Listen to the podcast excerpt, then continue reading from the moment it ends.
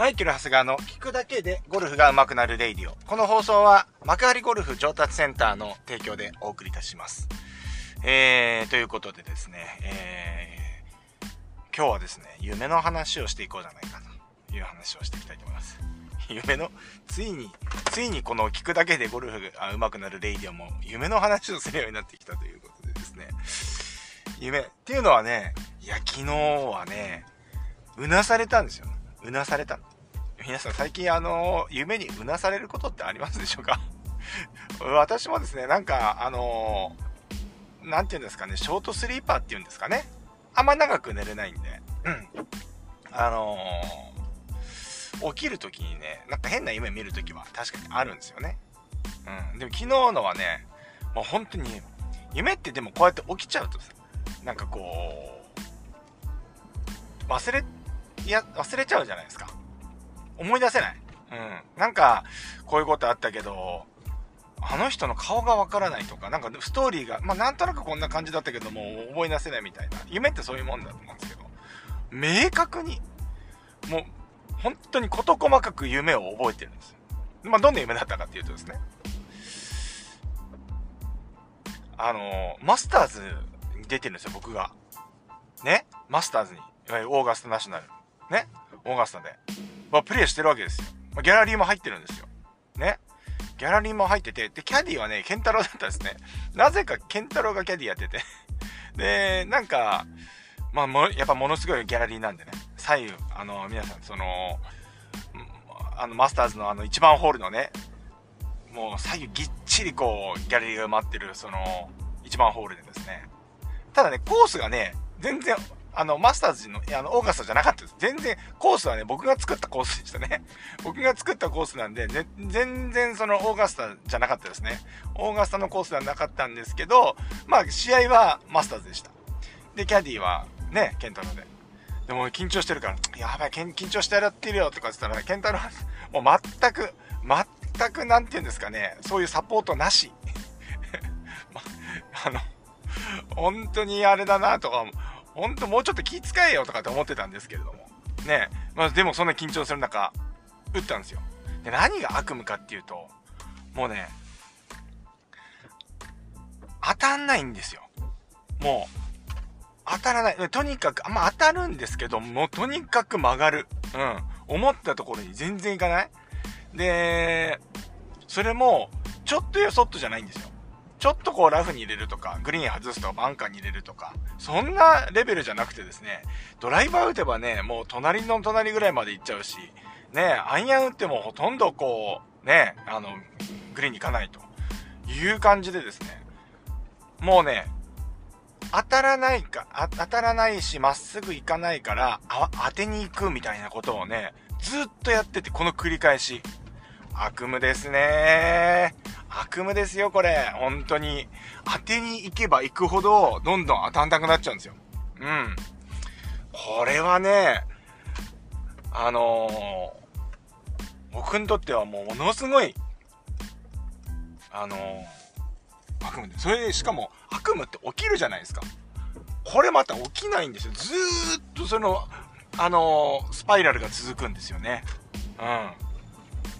うん。で、当たる当たらない。で、もうそういうスパイラルじゃないですか。で、最後は、開眼して終わったんですよ。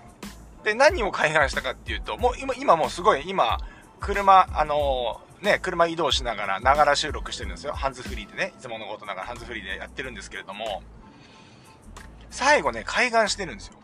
夢の中で。悪夢からの開眼。で、何やったかっていうと、そのケンタロウがね、いや、素振りすればいいんじゃないですか？って言ったんですよ。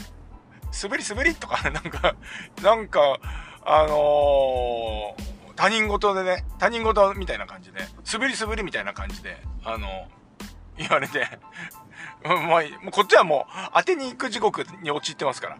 当てに行く地獄に陥ってるんで、もう、もう、わらをもすがる気持ちでね、お、けんだろ、素振りだなっつって、ああ、やってみるみたいな 感じで、もう、ブンブン素振りし始めたんですよ。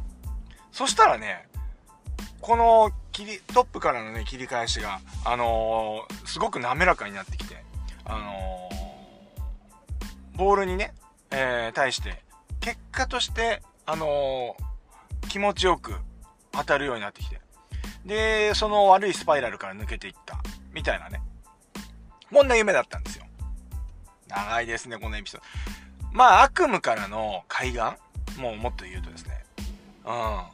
夢で海岸するんだな。で、なんかね、何なんだろうな。あのーまあ皆さんもね、これやっぱり当てに行くスイングってもうやめようねって僕言ってるから余計夢に出ちゃうんだと思うんですよ、僕自身がね。ゴルフはさ、なんか、あのー、野球とかテニスと違って、止まってるボール落ちじゃないですか。だからボールが逃げていかないので、まあ、あの、当てに行く必要がないんですよね。で、当てに行くスイングっていうのは、まあ、当たったり当たんなかったりしますよね。当てに行ってるから。そうじゃなくて、ゴルフはできるだけ確率のゲームなんで、まあ、どうやったらこのライとか、また同じライとかね、同じことってないですから、だから例えばこの傾斜からは、こういう球しか出ないよね。だから、こうやって構えたら、確率よくボールにコンタクトできるんじゃないか。あるいは転がってね、そうやって、例えば左下がりだったらボールが上がらないので、まあこういう構えだったら低い。で、あそこから転がしていけば、転がしていくことで、まあ一番効率よくこの、あの、このコースを攻められるんじゃないかっていうね、あの、プランをしっかり作ることが必要なんですよね。そう、だから確率がより高い方を選んでいくっていうゲームなわけなんですよ。だから、ショットで難しいライを、こう、これを当ててやるぞ、みたいな、あの、ゲームではないんですよね。そう。だから、当てに行き出すとゴルフってわ、なんか悪いスパイラルに入りやすいんですよ。だからその構えた時のセットアップだったりとか、コースマネジメント、プランですよね。プランとかが、あのできてるか否かっていうところがすごく重要で、あと、これができたら、あとはスムーズなスイングが、まあ、いつも持ってる、いつも持っているスイング。まあ、このレイディオ的に言うと、自分が持っているカードで、あとは戦えるかどうか。ね。自分が打てないショットを望んでないですか？とか、そういうことなわけですよ。ね。そう。だからそういうことをやっていかなきゃいけないっていうね、この教訓のね、この悪夢からの海岸で、だったんだと思うんですよ。でね、あの、まあそういうことじゃないですか。まあそういう当てに行くスイング時刻、うん、っていうのを、いや、僕はあの、夢で良かったなって思いましたね。自分がマスターズに出て、あれだけの、ま、ね、あの、ギャラリーの中で、あん、もう本当に、打球事故がもう本当にマイホール起きる級のですね、えー、ミスショットをね、連発してですね、まあみんながのね、どういう目で見られてるんだろうか、みたいなね、感じのですね、あの、悪夢をね、見た、挙句に最後の、ケンタロウのですね、言ってない、夢だからね、夢だから、ケンタロウが本当に言ってるわけじゃないんだけど、あの、ケンタロウが、素振りっしょっていうね、言った、あの一言。で、なんかね、あのーそれが突破できた。ね、切り返し。でね、特にその夢の中のね、自分のね、その素振りをした時の、なんか切り返しの入り方の、あのー、スピード感とか、テンポとかが、もう絶妙に良かったんですよ。うん。多分、夢だから、もう理想なんだろうね、僕の中での。うん。うわーと思って、パッて目が覚めたの、それで。ねああ、よかったって言って目が覚めたんですよ。だ目覚めはいいんですよね、悪夢だけど。悪夢だったけどね。うん。だからでもう、起きた瞬間、ボールがね、ちょっと打ちたくちょうがなかったですね。うん。まだね、打ててない。だから、もう今、あのー、ね、幕張ゴルフ上達センターにそれこそ向かってるんですけれども、ちょっと打ってみたい。うん。すごいそんな気持ちになってます。はい。まあね、ちょっと今日はですね、えー、僕の夢から、夢の話をしたっていうね、ね、ドリーム、あの、あれですよ。もう本当に、目標とか夢とかね、あの、そっちの夢じゃなくて、普通の、本当の夢ですね。あの、今寝て起きたよっていう、起きたより起きてね、忘れないうちにアウトプットしようみたいな話ですね。うん。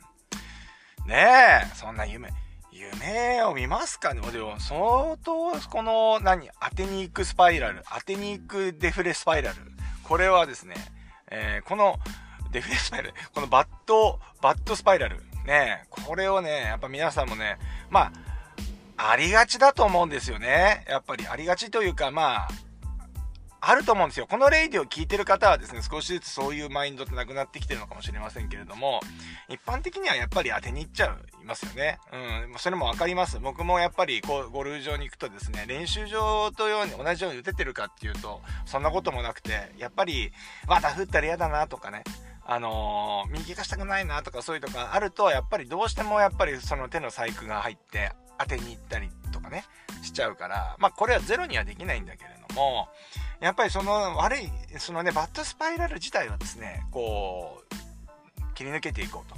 まあ、その一つに、やっぱりその、素振り、ね、今回、あの、夢の健太郎が、あの、僕にアドバイスしてくれた素振りっしょっていうね、その一言で、意外といいんじゃないですかね。で、その素振りの時の感覚を持ったまま、あの、特にコースの時なんかね、分かってるよと思っても、あの、多分できないっていうのがね、実際の実情だと思います。はい。